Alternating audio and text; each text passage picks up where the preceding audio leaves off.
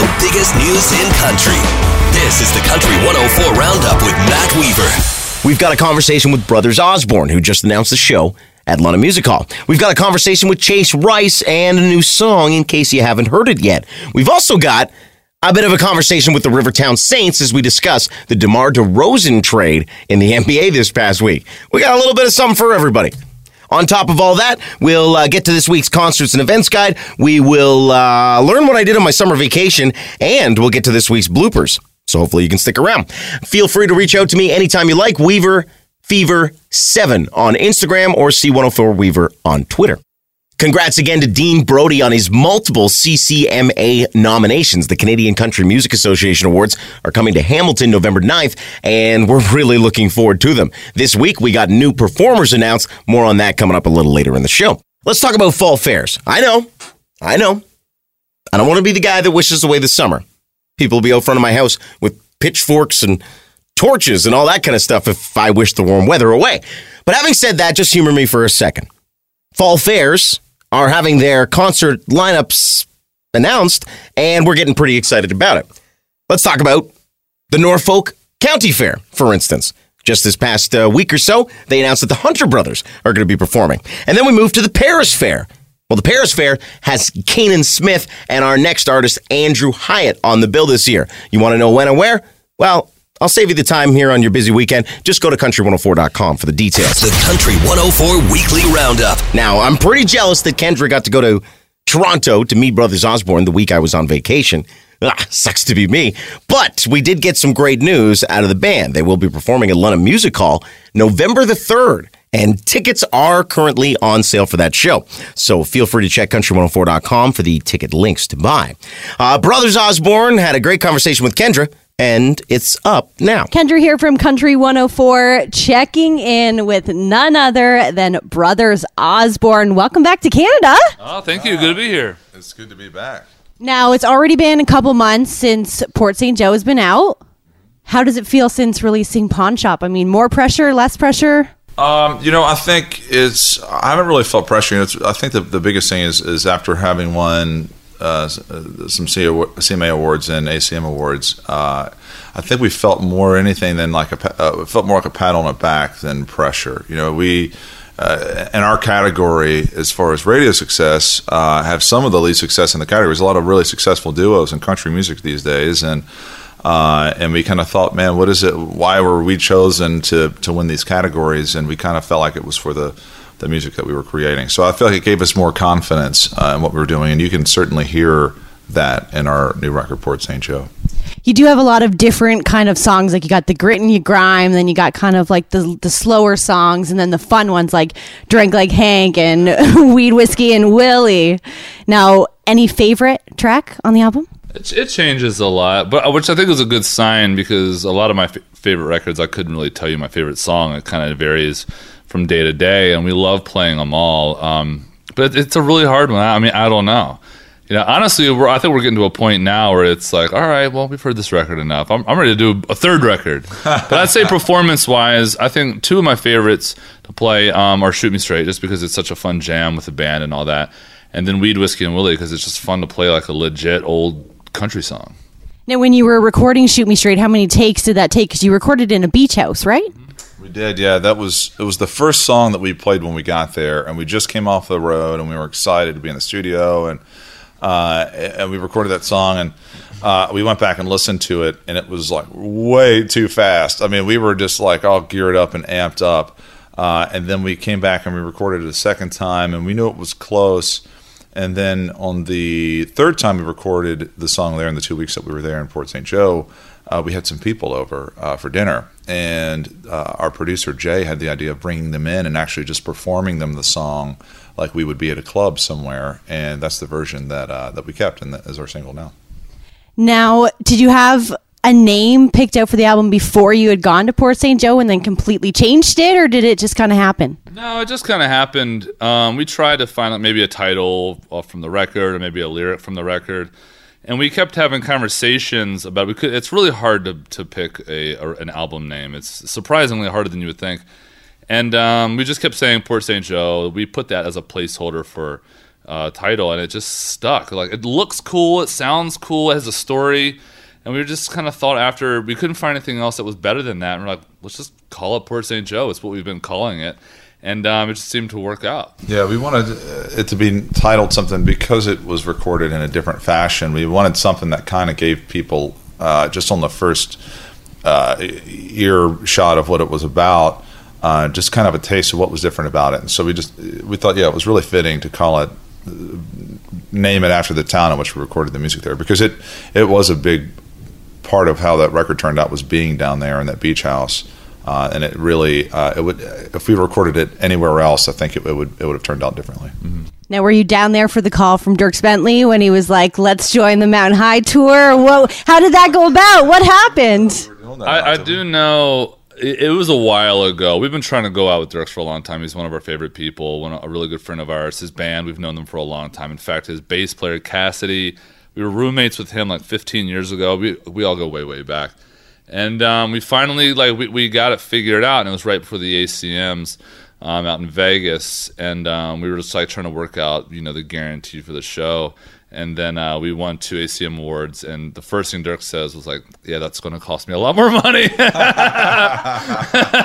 And it did. and it did.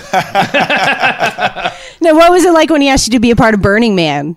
That was Uh, cool. Yeah, that was cool. You know, I think it's um, when he asked that, he he actually prefaced it before he sent it over of just saying, "Hey, I know we're going on tour. It's not going to be awkward if you don't want to do this." Uh, and sent it our way. And as soon as we heard it, and it's kind of it's interesting collaborating with another artist because I mean, ultimately, uh, we'd love to collaborate with everyone, but trying to find that one song that is perfect, uh, that that where both of our worlds collide, and it's something we would also do. Uh, and that was that song when I heard it. I, you know, I think John and I both thought this is something that we would have recorded ourselves. Yeah. So it just it felt like it was pretty effortless just to to to be able to find a way for us to kind of get in there to where it didn't sound like we were forcing it or sound gratuitous and.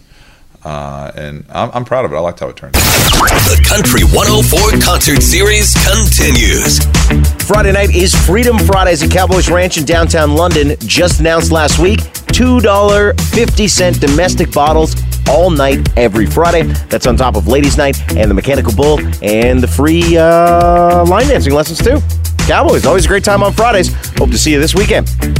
Blue Water Border Fest is happening this week as well. Friday is the Masonville Farmers Market. It's also the kickoff of the Home County Festival in downtown London's Victoria Park. Saturday, Car Wash for a Cause. That's for the Children's Health Foundation. Our Country 104 summer cruiser, Laura, will be on site. It's also Art in Victoria Park Day. That's in Woodstock from 2 to 9 p.m. Artisans, wine, craft beer, food trucks, local performances. Should be a great time. Sunday, RBC Run with Pride. Punk Rock Flea Market takes place, Punk for Pride, at uh, Office as part of Pride Week celebrations in the city of London. It's also Pride Bout Roller Derby Day, and it's a retro roller disco reunion at North London Optimist Community Center as well. Find this and more at country104.com. The Canadian Country Music Association Awards are in Hamilton September 9th. I'm going to be talking about them a lot leading up to the big day, and rightfully so because it's getting pretty exciting. Later in the show, we'll talk about the performers that were announced just this past week.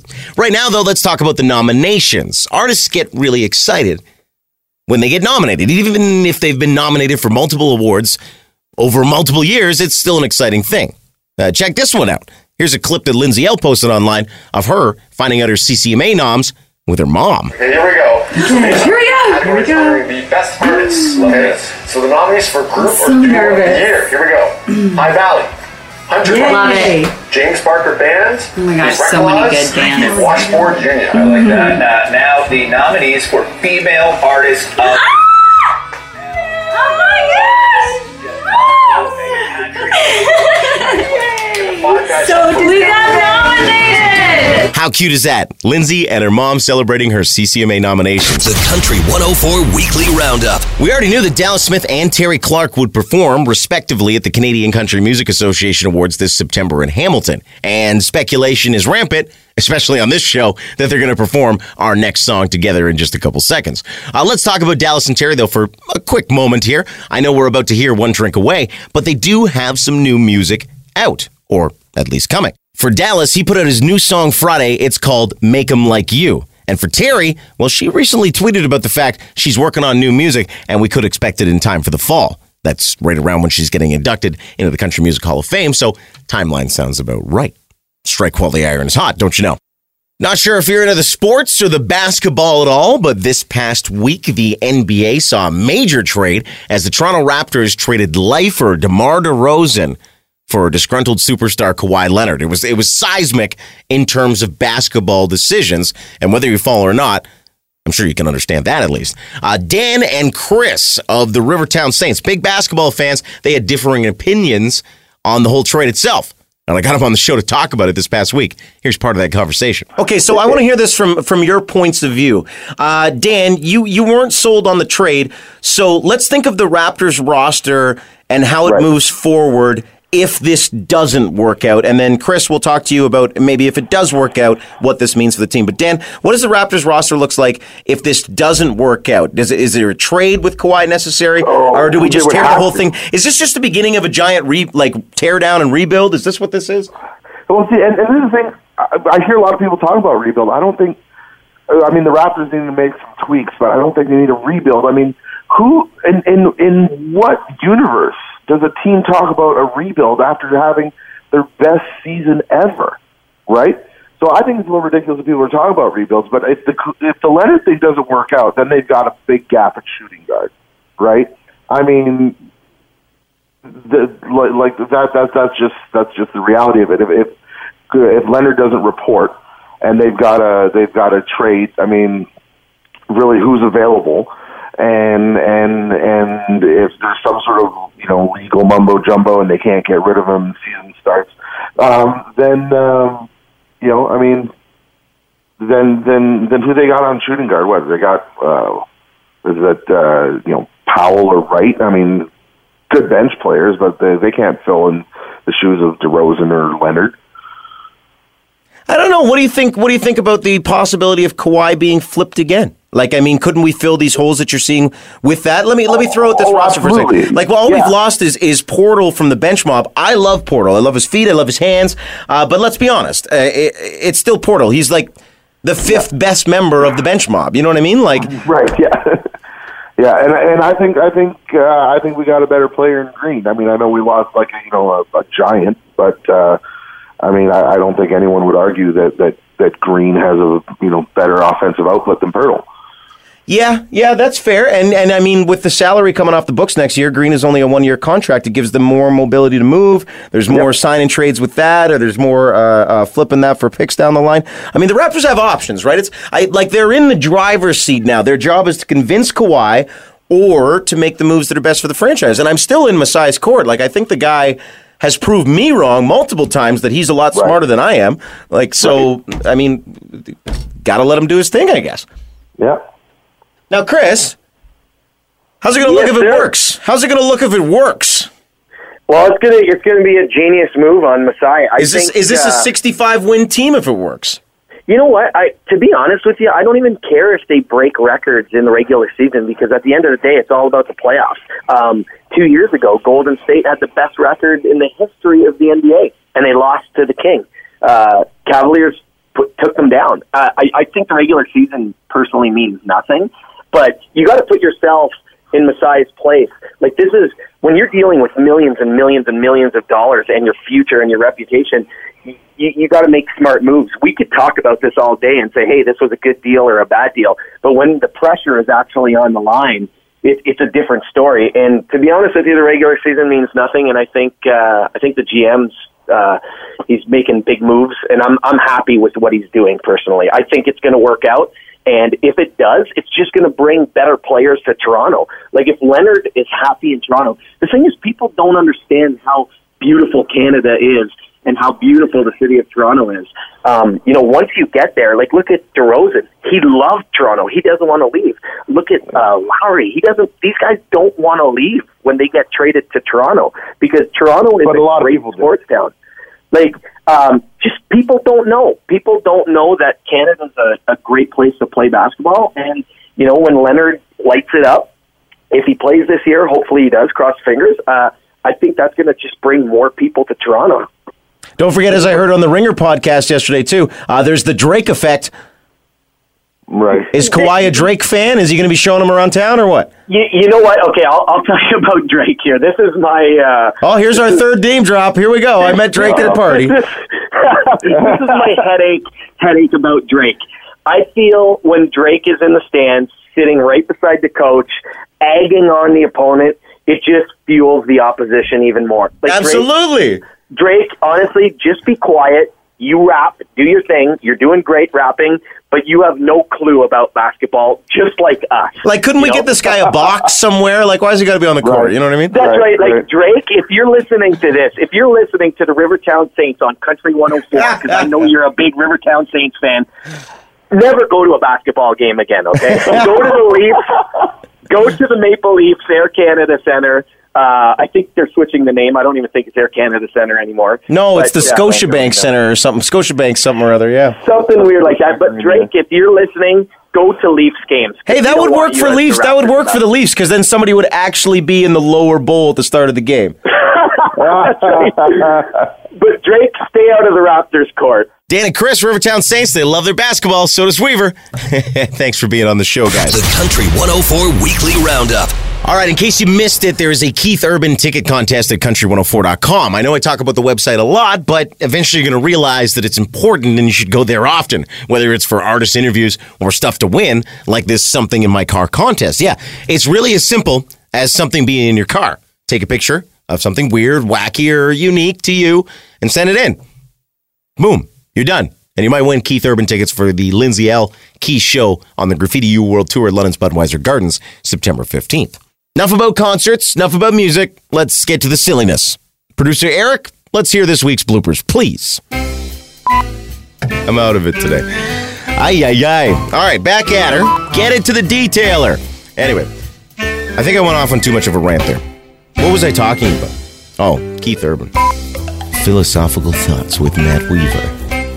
Bum, bum, bum. The only thing deep about me is deep and delicious cake. ah, that's a great line. I never said that in my life, but I'm going to steal that. As always, yikes. All right, let's get to the number one song, the biggest in the country. That's up next on the Country Top 30 Countdown. The Country 104 Weekly Roundup. Find all things country at country104.com.